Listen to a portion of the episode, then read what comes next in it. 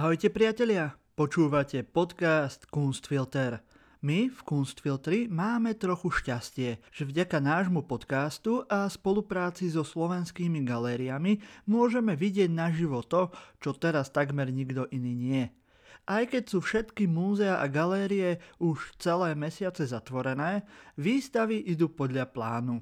V Trnavskej galérii Jána Koniarka práve prebiehajú tri mimoriadne kvalitné a zaujímavé výstavy. Všetky potrvajú do začiatku mája a my dúfame, že čoskoro bude možnosť pozrieť si ich naživo. Určite za to stoja. Viac o týchto výstavách sa dozviete od kurátorov Michala Stolárika a Filipa Krúteka, s ktorými sa v galérii Jána Koniarka rozprávala naša redaktorka Kristýna.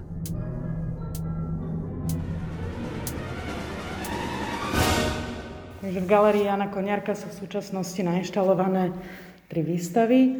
Teraz nám povie od dvoch z nich kurátor Michal Stolárik. Jednou je e, výstava Adama Šakového Nerast.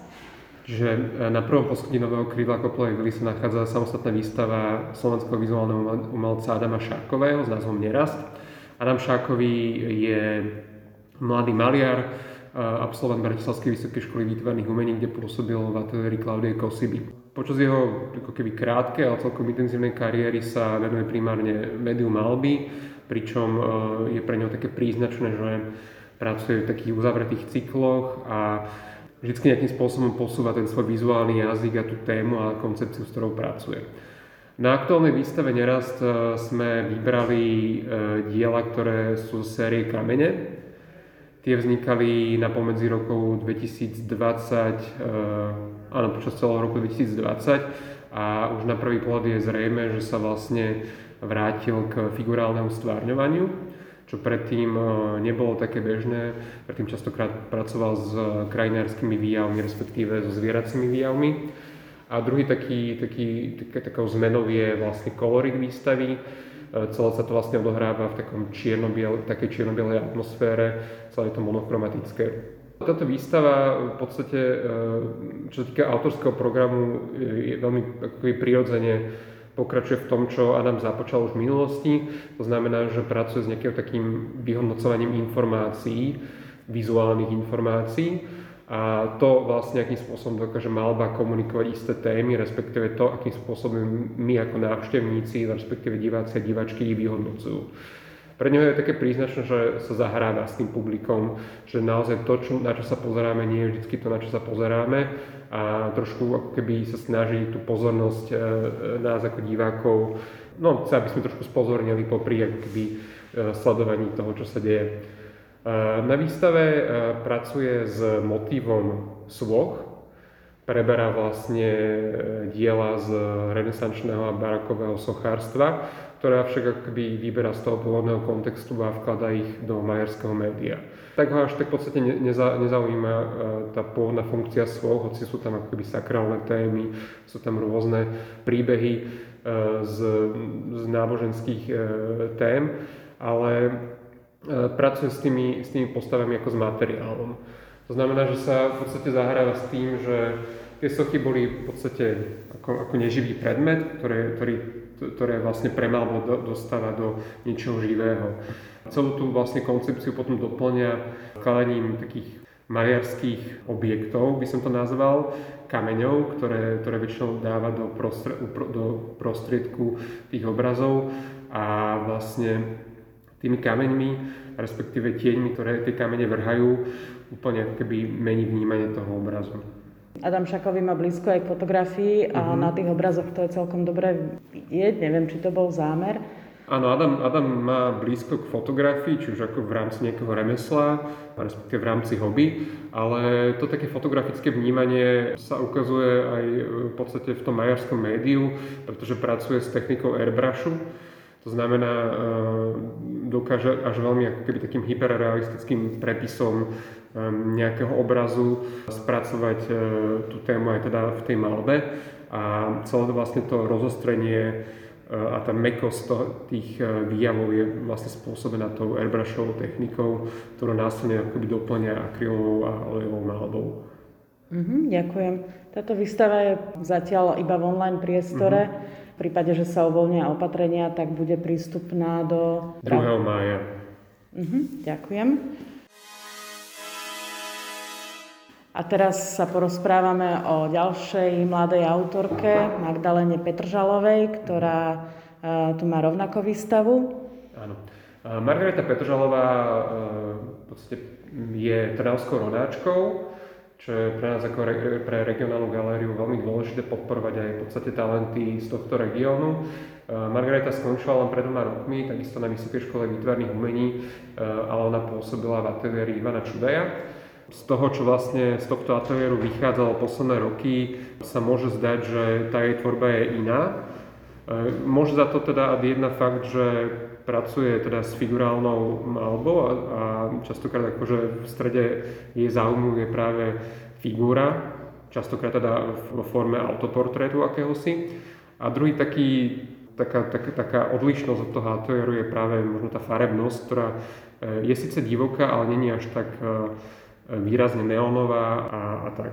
Margareta eh, je zaujímavá v rámci eh, svojej tvorby aj v tom, že v podstate už, už počas štúdia si nejakým spôsobom zadefinovala ten autorský program, ktorý veľmi eh, úspešne rozvíja až, až teda do súčasnosti.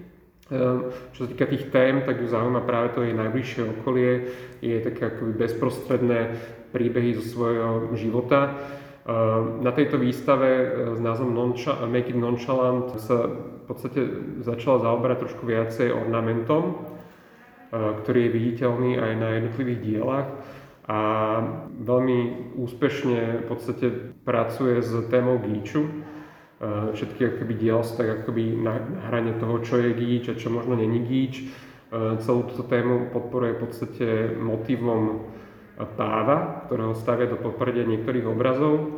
E, páv je v podstate vnímaný ako symbol možno nejakého luxusu, bohatstva, ale tak, ta, takisto je veľakrát vnímaný trošku e, gíčovo a pre niekoho to môže byť teda odkaz na to, na to bohatstvo, ale pre niekoho to môže byť naozaj symbolom toho gíču. E, taký druhý aspekt takého toho napodobňovania alebo hrania sa na niečo viac, na, niečo luxusnejšie a bohatšie je práve nábytok a objekty, ktoré sú vlastne rozprestrené po výstavnom priestore. Tie vlastne pochádzajú z nejakého e, Margaritinho záujmu o estetiku a o remeselný prístup DIY. Margareta častokrát v podstate skupuje z rôznych e, bazošov a takýchto stránok staré nábytky, ktoré upravuje na svoj nejaký, na svoju nejakú víziu.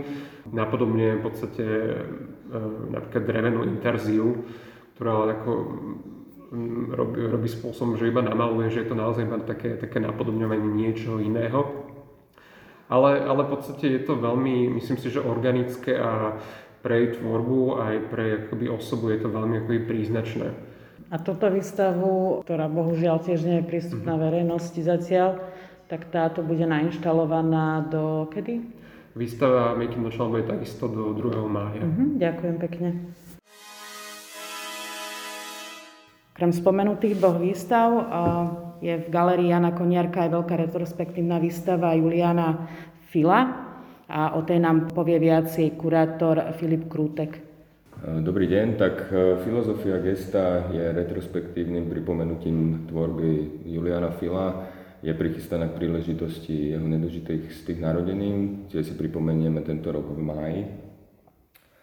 A je to koncipované ako taká všeobecná prehliadka jeho malerskej a grafickej tvorby. Takou možno špecialitou v rámci, v rámci prezentácie jeho tvorby je detailné približenia jeho monumentálnej tvorby, ktorou vlastne nastúpil na výtvarnú scénu už v tých 50. rokoch. A v zásade výstava je koncipovaná do jednotlivých chronologických okruhov, tie, tie sú však není nejak, nejak fixné, skôr sú umyselne narúšané tak, aby boli vidieť nejaké tie styčné, nejaké tie dôležité významové prvky v jeho, v jeho tvorbe, ktorým je teda okrem iného aj to gesto, podľa ktorého je nazvaná aj tá výstava.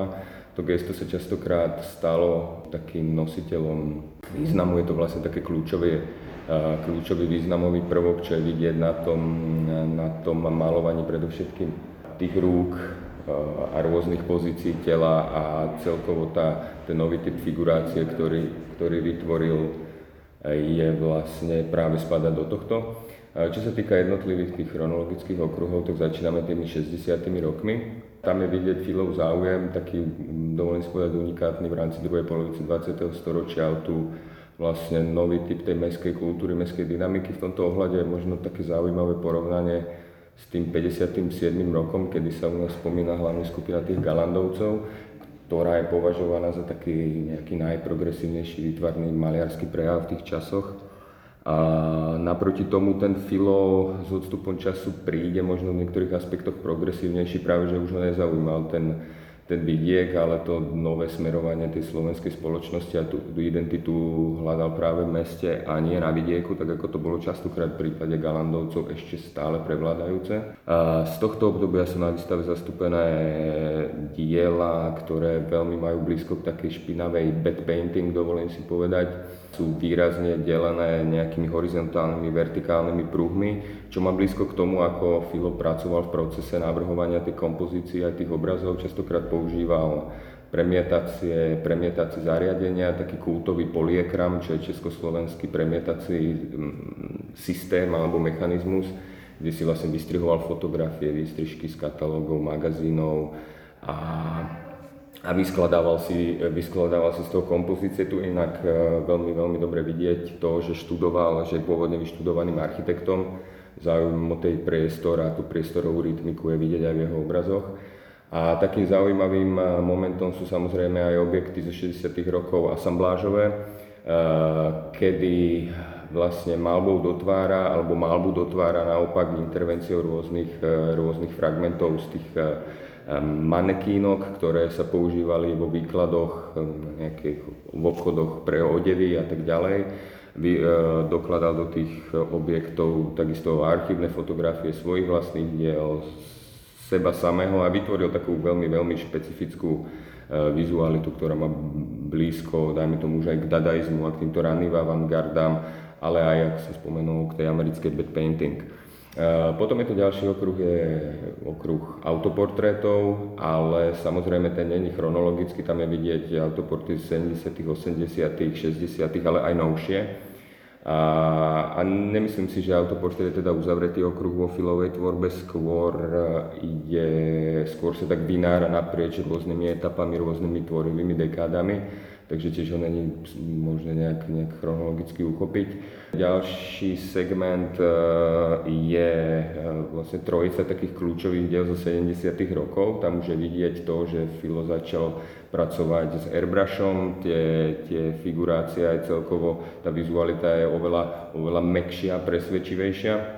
A, ale takisto si m, mm, pretavil do toho vlastne tú takú filmovú vizuálitu, to rozdelenie do horizontálnych, vertikálnych pásov, ktoré nejakým spôsobom cituje práve tú, tú filmovú estetiku, ktorá odkazuje jednak poliekramu, ale aj k záujmu o to takú, takú populárnu kultúru, s ktorou pracoval a v kontexte, ktoré sa častokrát Filo m, mm, zasadzuje aj do kontextu pobartu u nás, i keď on nejak programovo programovo alebo umyselne nepracoval s tou pobartovou vizualitou, si dovolím mm, tvrdiť. Skôr je to taká nejaká, dovolím si povedať, iná geografická reminiscencia tohto, tohto pobartového, pobartového tvároslovia. A v tejto miestnosti je odprezentované aj video pôvodne zo 71. roku, ktoré malo byť vraj pôvodne dlhšieho charakteru a malo, malo to byť ako dokumentárny film o Julianovi Filovi, vo výsledku je z toho 8-minútový krátky film, ktorý v 91. cititoval, ozvučil Peter Ronaj, čo je vlastne manžel Veroniky Ronajovej, céry Juliana Fila, a ktorá vlastne sa dostala do pozornosti aj tým, že vlastne z pozostalosti svojho otca množstvo, množstvo svojich vlastne obrazov, jeho obrazov apropriovala a vstupovala do nich, do nich rôznym spôsobom, predovšetkým teda maliarsky.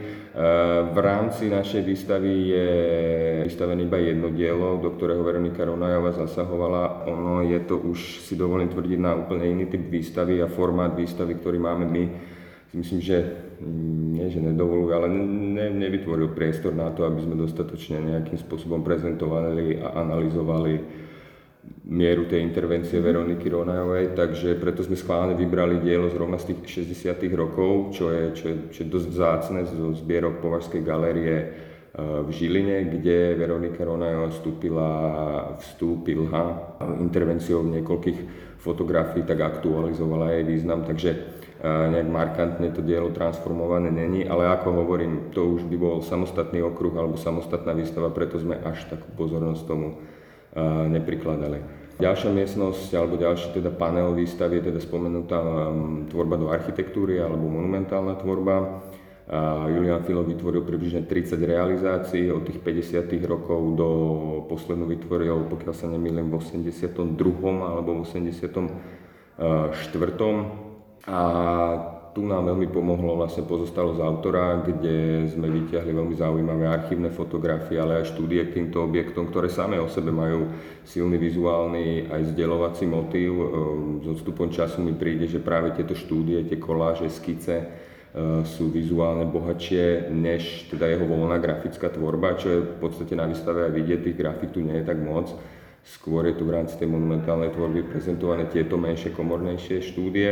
Takže použili sme jednotlivé tie monumentálne diela sme prezentovali prostredníctvom tých štúdií, ktoré, ktoré často vyzerajú buď ako asambláže alebo koláže, stav, kedy boli zrealizované, ale takisto v niektorých prípadoch sa nám podarilo odfotografovať aj súčasný stav vzhľadom na to, že mnohé z tých realizácií sú není dohľadateľné, neexistujú, demontovali sa v priebehu času a je iba ťažko dohľadať čo je len na archívnu fotografiu. No a výstava je zakončená posledným okruhom, ktorý je vlastne taká posledná tvorivá etapa, tvorivý princíp Juliana Fila. A tu som tak voľne aj v rámci výstavy nazval ako nejaký nový typ zbožnosti, pretože Julian Filo ako presvedčený katolík, ako neviem či hlboko, ale dosť veriaci človek, a pracoval s motivom Ježiša Krista alebo s nejakou fragmentou tej kresťanskej ikonografie dosť intenzívne a v tomto okruhu ho doplňalo vlastne o také prvky populárnej kultúry, to znamená, že na, jedn, na jednom plátne sa stretáva postava Ježiša Krista s filmovými postavami v podaní napríklad Brucea Willisa alebo herca, nespomínam si na kresné meno Powella, ktorý hral v 80 rokoch e, postavu Ježiša Krista, takže je to taký naozaj nový, nový typ zbožnosti, kde sa, kde sa nakumulovala tá neskoro kapitalistická mamonárska tendencia s tou našou vierou a je to veľmi vlastne do, jedne, do istej miery ironické, ale do, ist, do istej miery aj dosť tvrdo výpovedné. A, takže zhruba toľko k výstave. Výborne. A dokedy bude výstava nainštalovaná? Výstava potrvá do 2. mája, teda uvidíme v kontexte opatrení, uh-huh. že či bude možné navštíviť alebo nie. O aktuálnych výstavách v galérii Jána Koniarka v Trnave sa naša Kristína rozprávala s kurátormi Michalom Stolárikom a Filipom Krútekom. Aj keď sa do galérie momentálne nedostanete, stále ju môžete podporiť aspoň tak, že si výstavy pozriete na webe galérie. Budeme radi, ak o nich dáte vedieť aj vašim priateľom. Napríklad aj sdielaním nášho podcastu na sociálnych sieťach. Majte sa krásne a zostaňte kreatívni.